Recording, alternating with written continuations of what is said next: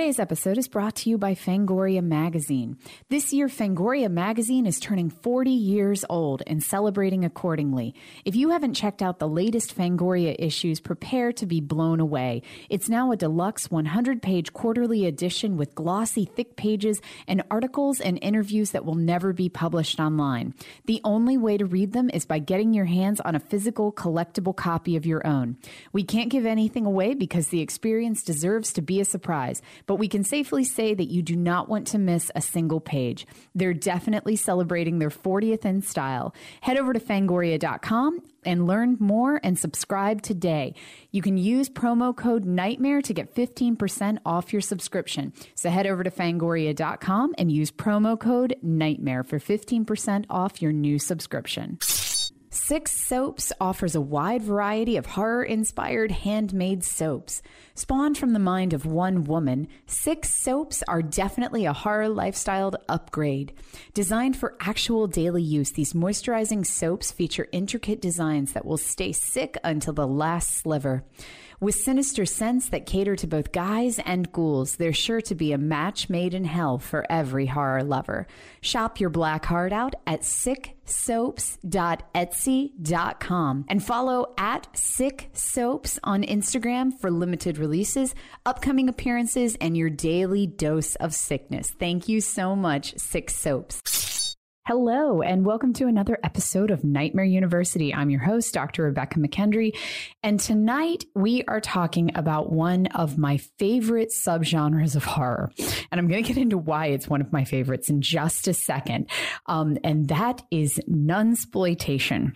And this podcast is based partly on an article that I did for Fangoria almost 10 years ago on nunsploitation. But since then, building on my own core area of research, I did a large chunk of my academic research focused on nunsploitation. And I just love this, um, this course of study, this area. So I'm really excited to talk about it with everyone tonight when most people think about nun movies, they immediately picture like the sound of music or the flying nun or um, Whoopi Goldberg teaching stuffy nuns how to vocally break loose or Julie Andrews doing her thing with the Von Trapp kids. I mean, nuns have definitely made appearances in renowned cinematic classics, and that tends to be what we think of when we think about nuns in movies. Absolutely none of those will be discussed in this podcast tonight. Um, actually, the nuns that I'm going to talk about are way too busy like doing drugs and and having sex uh, to worry about teaching kids to sing. Um, specifically in the 1970s while the exploitation market was um, filled to the brim with like zombies and cannibals and nazis there was also this subgrouping about placing nuns in sinful situations and it became a very small but very controversial subgenre. And with that, welcome to nunsploitation. I'll start with kind of my own fascination within this subgenre. Um, and I'll start with a confession that I was kind of raised without church or any type of religious upbringing. Um, my parents were um, Southern Presbyterian and Methodist. Um, my mom was uh, Presbyterian, my dad was Methodist. But some point when I was about three, we basically just stopped going to church altogether. I don't know if dad just didn't like getting up early on Sundays or what it was, but we pretty much stopped and never really went back. So I was never really exposed to the idea of um, Christianity beyond like the first three years of my life. Like I knew what it was, I knew it existed, um, but I, I had studied the Bible in school in an allegorical sense, like how it plays into Moby Dick and stuff like that. But most of what I knew about Christianity and specifically Catholicism came from movies. And so things like The Sound of Music and then all of the 1980s religious horrors like The Seventh Sign, The First Power, The Unholy, movies like that were basically my only understanding of what nuns were. So as far as I could tell, they were like these magical, wonderful, spiritual creatures that could sing and dance. And then they could also fight the devil. And in my mind, that was really cool. And and so for a long time, I was just kind of fascinated as a child with what nuns were and how they had these kind of otherworldly powers, but were also these beautiful deities that could sing and dance and just wonderful beings. I was also, as I grew up, became very interested in the concept of kind of the rules of society versus sin versus the idea of kind of a self imposed control. And we do this as a society all the time. Like, you know, some of us make the choice not to eat meat. You know, we work out every day. I'm going to be in bed by midnight. And then if we violate these self imposed rules that we put on ourselves, we feel bad. Like this is like our personal sin. Um, you know, I feel bad if I go a couple days with working without working out or if I stay up too late, you know, I feel, I feel guilty. I was always fascinated by what type of moral strength and devotion it would take to do this with your entire life, with every element of your life. And I was mostly fascinated and still am to this day because I don't have that type of kind of moral fortitude to be able to do something like that with my entire life. I can barely make it to bed on time. I, I try to be vegetarian, but every two months I have kind of a meat day. And so knowing that I kind of break my own moral codes all the time, I was really, in, I, and I still am intrigued by what it takes to do this. And my fascination with nuns in my own life grew even more a couple of years ago when my husband, who had been through years upon years of Catholic school, he grew up in a very Catholic household and had gone to Catholic school for most of his education. Um, he had to have back surgery, and the best hospital in the area was a Catholic hospital. And I will never forget Dave waking up from surgery, like coming out from under the anesthetic. And there were nuns in the room helping to take care of him. And they were absolutely lovely people. Um, but he woke up and the look on his face seeing them, it was like seeing what he would have looked like at age six being punished um, and so kind of understanding his his understanding and how um, he views them has also really led to my fascination now with this I grew completely um, mesmerized with nunsploitation films, this kind of subgrouping of the 1970s. So before we get into nunsploitation, let's start with talking about what exploitation is, because the 1960s, late 60s, and early 70s were just full of exploitation. If there's one thing that I had to say kind of dominated um, the entire decade across the board, it's exploitation filmmaking. And exploitation filmmaking um, is kind of best defined as a moral taboo taboo, something that is not normally discussed in society, but that you, um, or it maybe it is, but you're going to really use that as the selling point to the film. The plot becomes secondary to whatever this particular moral or taboo or element is. It can be a social group, um, it could be a culture, it could be a trend, it could be a formula that's being exploited. Surely we had like slasher exploitation, and um, even just this past weekend, I watched this Mexican film don't Panic, which I would call Freddy Krueger exploitation. We had Jaw exploitation. And then sometimes it's just sex that's being exploited in general. And we have sex exploitation films where it becomes the selling point for the film instead of the plot where exactly what is getting us to the sexy situations is not as important as the sexy situation itself. And that tends to be how I classify exploitation. Most people, um, I will say outside of horror fans and, and kind of unique cinema fans tend to think of exploitation films as kind of low rent or B, but so many great films came out of exploitation cinema. I mean, everything from The Exorcist could technically be viewed as exploitation, Hostel, even the most recent movie Crawl, um, with the animal runs amok exploitation movies, and even within our 1970s kind of grindhouse um, exploitation fare, there are so many amazing movies that I herald as some of my favorite movies ever, and that are ones that I turn to again and again for social commentary and for importance of what was going on historically at the time. Um, so these films, in their heyday in the 1970s, the exploitation films even had some major major releases, like Deliverance. Technically, is a, is kind of an exploitation film and certainly even after that kickstarted a whole um, subgrouping of what would be called redneck exploitation. So this wasn't just tiny little crappy films by any regards. Exploitation especially in the 1970s includes some amazing titles and some amazing releases now within exploitation um, there are a whole bunch of subdivisions and we can do this much like we do with horror now where we have slashers and we have creature features and we have satanic films within exploitation there was car exploitation, redneck exploitation, sex exploitation, Nazi exploitation. Um, just one of our last episodes was on hag exploitation, and in there is nun exploitation. Um, to be honest, as crazy and shocking as this trend of kind of naughty nun movies of the 1970s sounds, these um, less than sacred nuns were kind of historically old news. Um, throughout Catholic history, it's kind of sprinkled with these seedy tales of nuns straying from the path of God to pursue more earthly pleasures. And literature really includes a lot of kind of these sinning religious figures. All you have to do is read some Chaucer or Robert Browning to get loads of kind of these religious figures who strayed from the path. So even though that seeing them on the big screen was um, definitely uh, controversial and kind of the the extremity of the situations that they were put in during these 1970s films was highly controversial, this idea of straying from the path not so much. We'd seen this a long time. And even in real life history, we've heard a lot of stories about naughty nuns throughout history, um, for that were the basis of future exploitation films. Um, the real life famous nun, Sister Monza, um, created a 17th century scandal by supposedly rumored to have taken up a lover, mothering two kids with him, all while supposedly still practicing as a nun. And Sister Monza um, went on to be the topic of a number of these exploitation films. And this alone does not seem that horribly shocking, but the legend was amplified when the church supposedly tried to conceal it and seal the documents regarding the scandal for the next 120 years, which ultimately made the story a lot more notorious. And there are, are many of the 1970s nunsploitation fair based on Sister Monza. The 17th century also brought us the exploits of Sister Benedetta Carlini, who had visions of demonic men trying to kill her and therefore decided to begin um, a relationship with a fellow nun.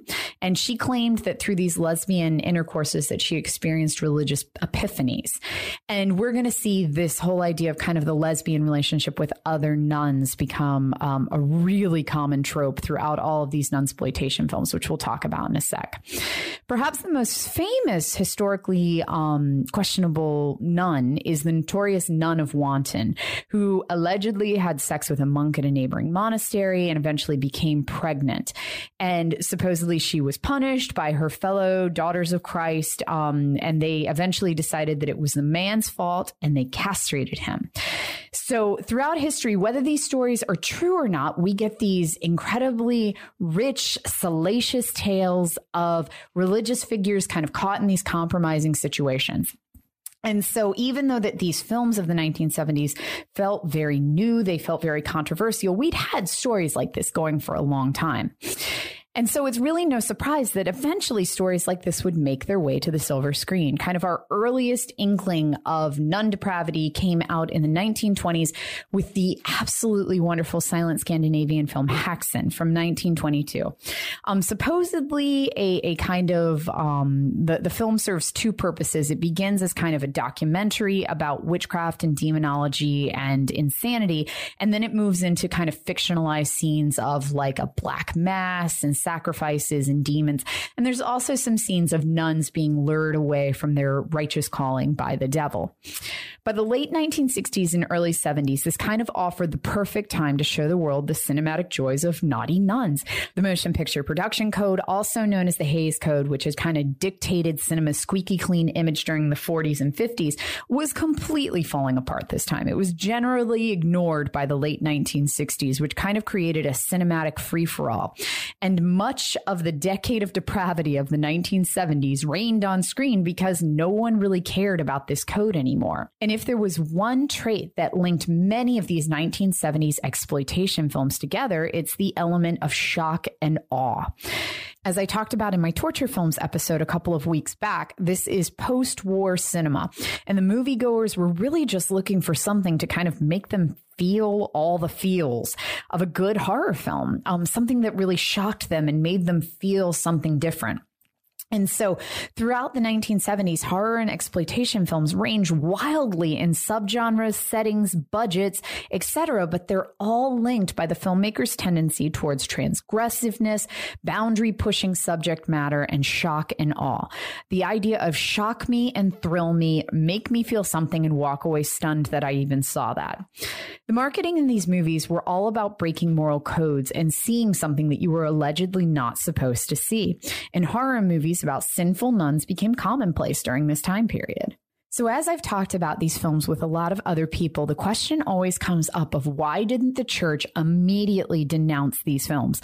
Well, to be honest, I'm sure they did, but I'm not sure that the people who were going to see these films cared all that much.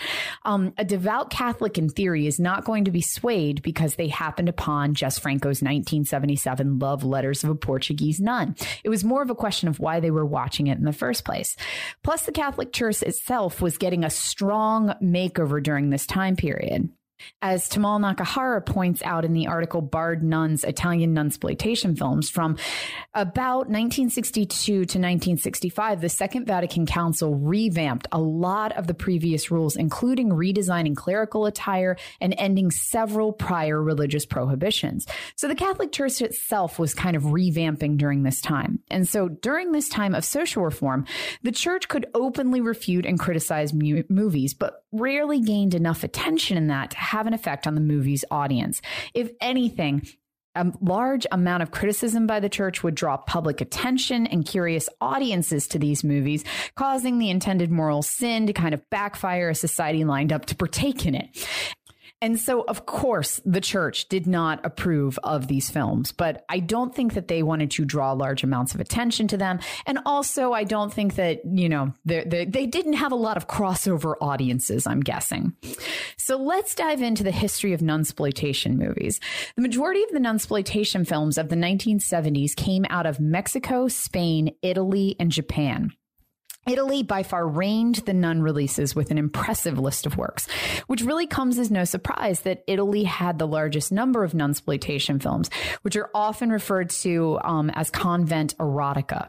It's easy to criticize your next door neighbors, and with the Vatican being right in their backyard and a largely Catholic population, the religious commentary of nuns in films came easily and often from the Italian filmmakers. The first wave of Italian nun films were often versions of the aforementioned Nun of Monza legend, including the Nun of Monza from 1962, the Monk of Monza from 1963, and the awful story of the Nun of Monza from 1969. Many of these films were categorized as filone, cheap and quickly cranked out movies that made money. They were very similar to America's grindhouse films that would come in a couple of years later. And certainly a lot of the Giallo films were a large part of this kind of filone group. As the revenue and public appeal for these nun films grew, many more were released from Italy throughout the 1970s.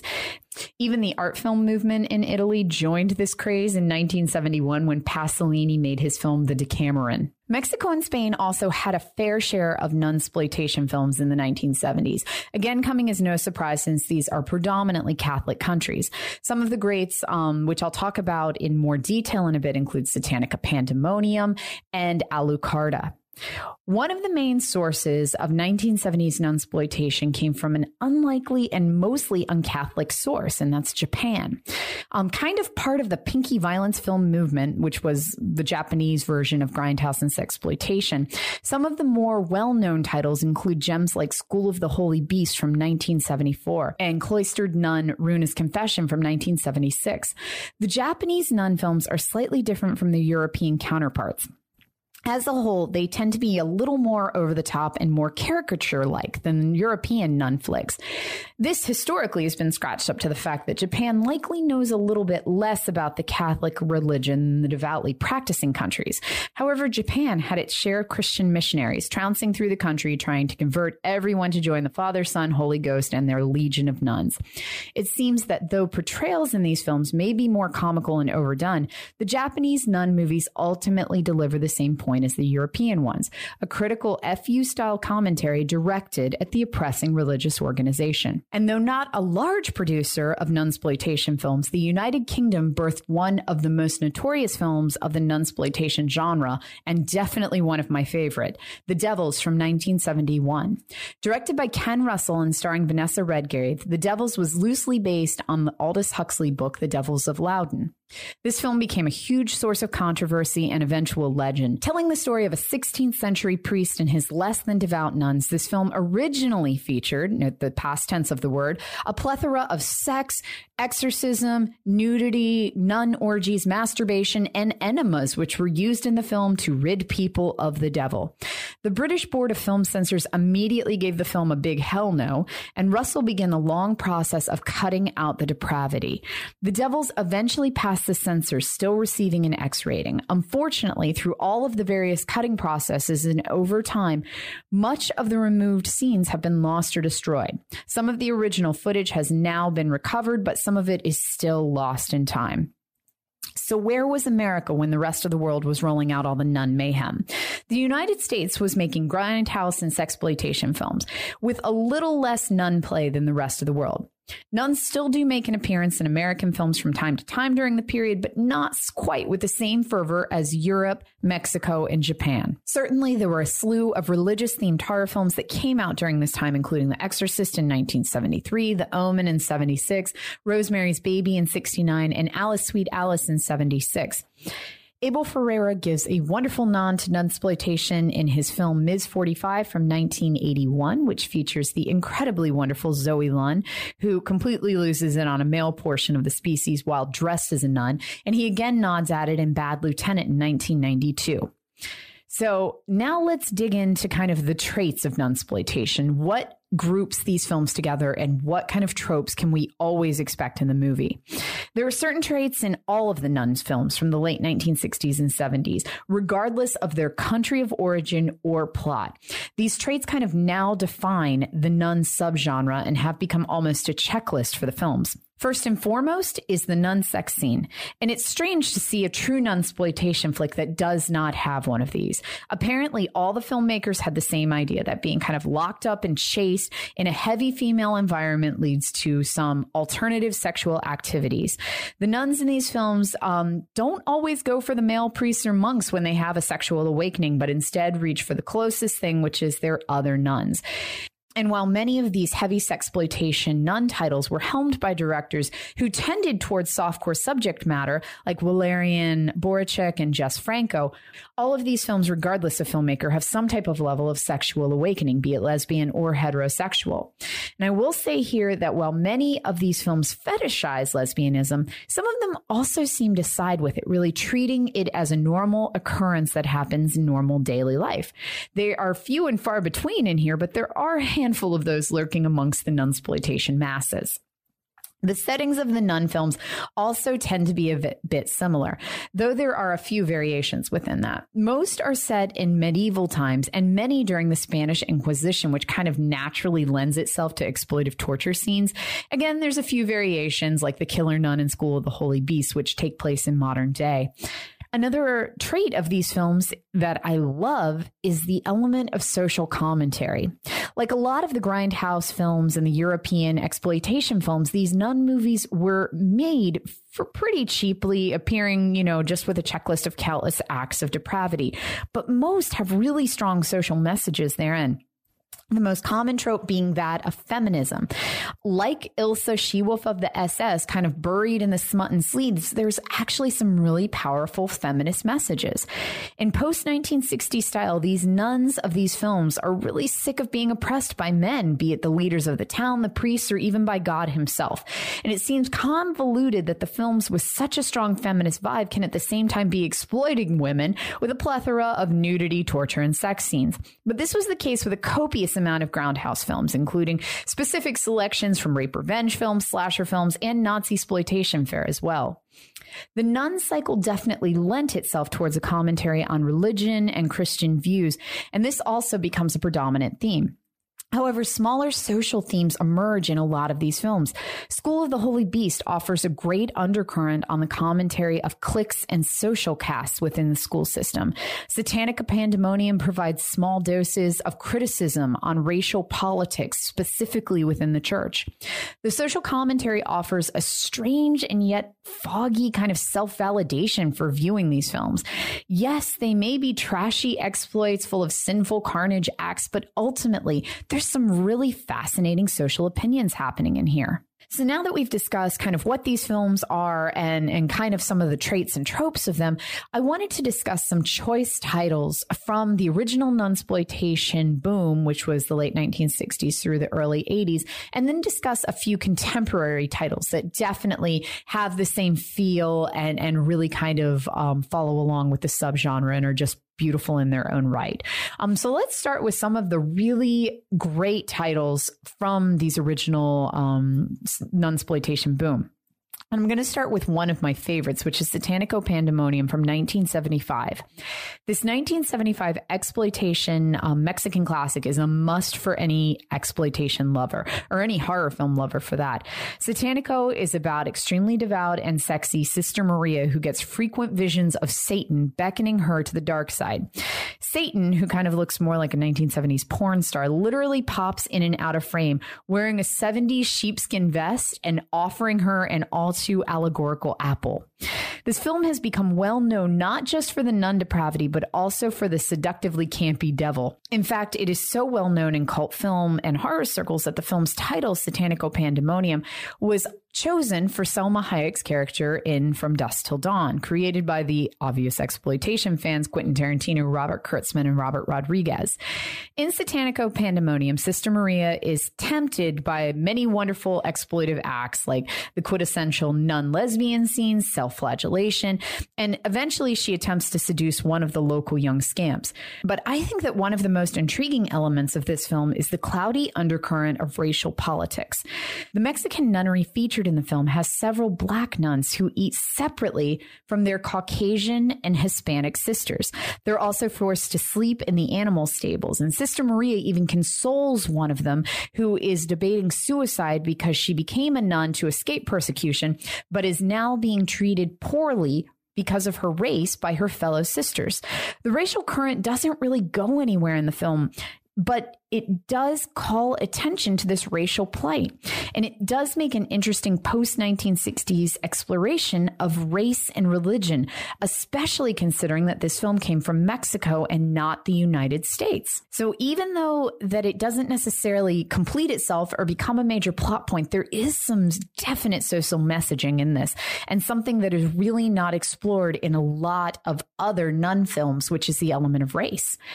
Another one that I find a lot of great social messaging in is Flavia the Heretic from 1974.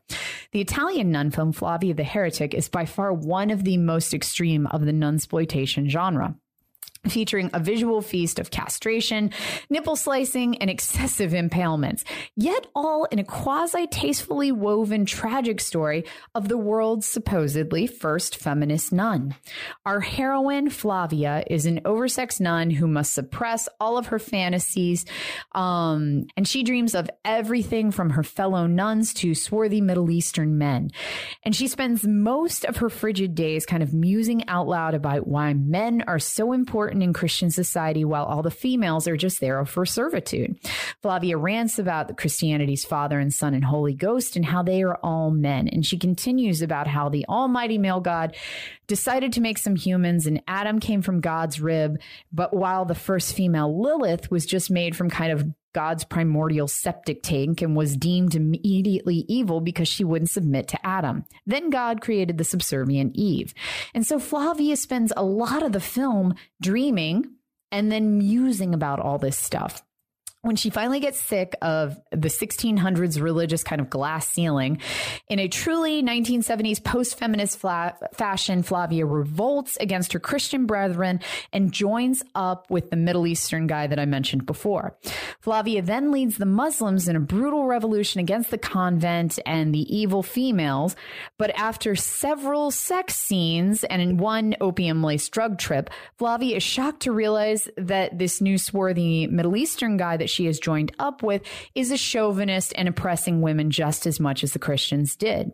And so I'll stop my summary there to preserve the intense shock, especially what happens during the third act. But I will say that this definitely delves into one of the most disturbing and graphic scenes within the last three minutes of the film even I found myself cringing and turning away from nausea. And uh, it was definitely pretty strong. But that said, our entire journey to get to those last three minutes of torture scene are just riddled with wonderful post-feminist views on, on religion across the board, not even just Christianity. Another one that I have to give some love to is School of the Holy Beast from 1974. This Japanese film, School of the Holy Beast, was made by the notorious Toei Company, which generated countless exploitation films as part of the pinky violence subgenre of 1970s Japan filled to the brim with nudity, whipping, stabbings, even a vat of acid. School of the Holy Beast is about the dispute of caste systems within the convent. There's the choir nuns who hate the assistant nuns, and the lesbian mother superior goes through her own mental turmoil. And then there's a plot that develops about a woman who is searching for her birth mother. There's a lot going on in this one. The one thing that School of the Holy Beast has become known for is its excessive and surprising artistic filming. The film's over the top situation and almost caricature like portrayals of church members are shot incredibly well at times beautifully. So really do not miss this staple of Japanese nunsploitation. I'll also discuss The Killer Nun from 1978. The Italian film The Killer Nun is one of the most well-known nunsploitation movies, and this is largely because it made the notorious video nasty list in Britain in 1984. Along with other exploitation greats like Cannibal Holocaust and The Evil Dead, The Killer Nun was placed on this list of films in Britain that were deemed unfit to watch. Yet the notoriety stamped this film with a desirable allure, and even today the Blue Underground DVD cover touts that The Killer Nun was censored around the world and banned outright in Britain. So the killer nun is supposedly based on real events, or as the tagline says, it is, quote, from the secret files of the Vatican, end quote. Not that I doubt the reality of this seedy and twisted plot, but I could not find any mention of what the actual case was that it was based on. Um, made towards the end of the nunsploitation cycle in 1978, the killer nun weaves a mysterious tale of Sister Gertrude, who is played by the amazing Anita Ekberg from La Dolce Vita. Driven by a possible brain tumor and a nasty morphine addiction, Sister Gertrude goes on binges of sex, drugs, torture, and murder. This film features the norms of a nun film, like with the drug trip, the lesbian nun scene, and also some surprisingly sophisticated plot to carry all this depravity along. Though well known and extremely renowned in its own right, The Killer Nun has a lot more camp value than I think we saw in a lot of the previous nunsploitation fare. A lot less of the shock and awe and more kind of almost at times like a sitcom feel.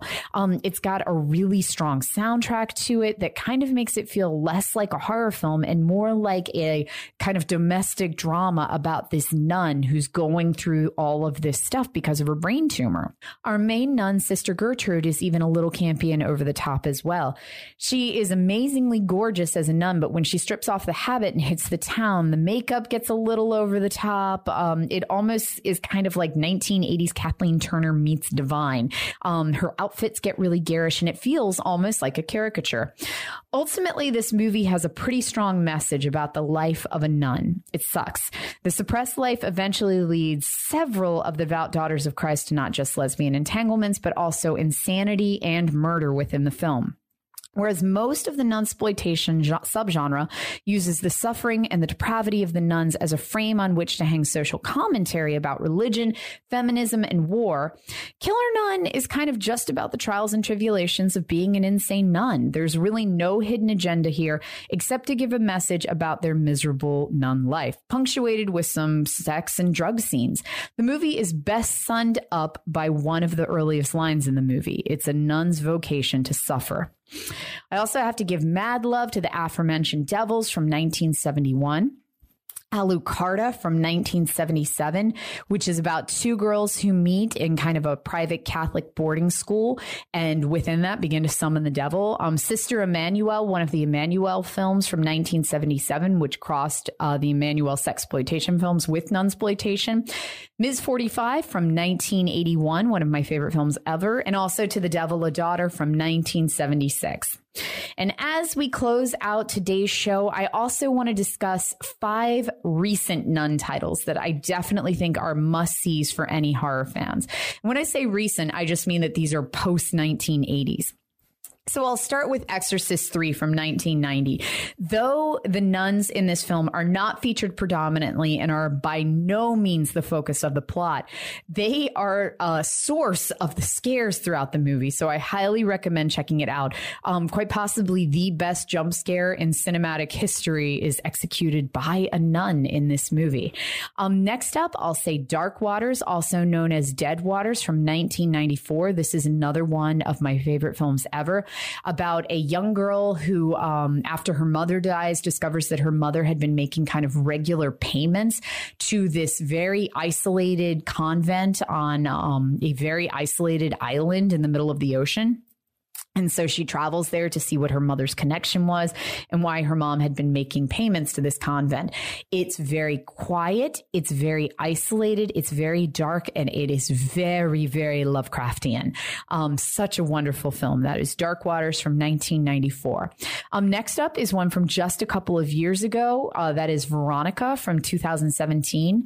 This Spanish film features a blind nun nicknamed Sister, Sister Death by the students who is not the focus of the film, but she definitely, definitely adds a lot to uh, kind of the ominous and scary moments of it. This is directed by Paco Plaza, who is well known for the Rec series, and Veronica is just amazing. Um, so much use of occult and kind of religious commentary.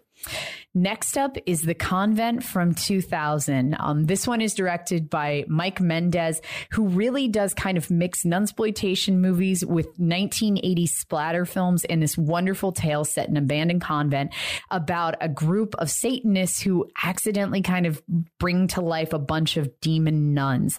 Um, absolutely fun film, big scares, and uh, somehow it is able to execute this amazing splatter in 2000 still has an 80s feel and somehow never gets campy or funny.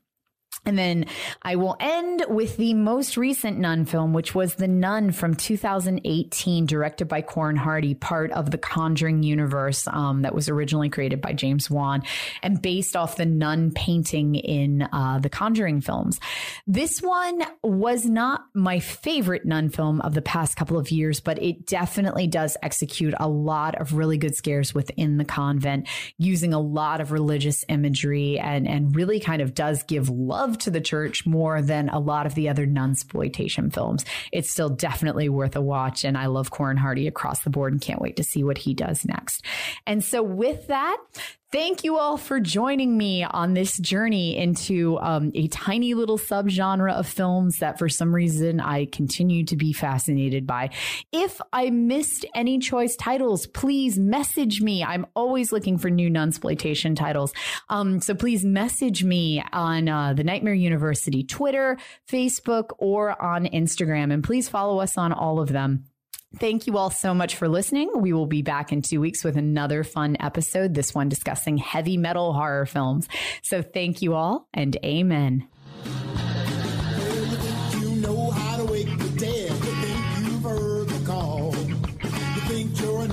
superstar, man, you think you know it all.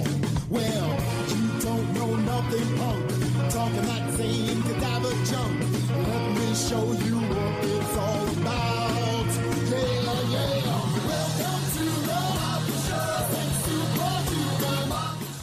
Nightmare University is a Fangoria Podcast Network original produced and hosted by Rebekah McKendry, producer Natasha Pasetta, executive producers Dallas Sonnier and Phil Nobile Jr., associate producer Jessica Safavimehr, art and design by Ashley Detmering, sound recording design and mixing by David McKendry, music by The Serpentines, for Fangoria, Brandon Weinерdy, Jason Koslerich, and Rachel Wilson.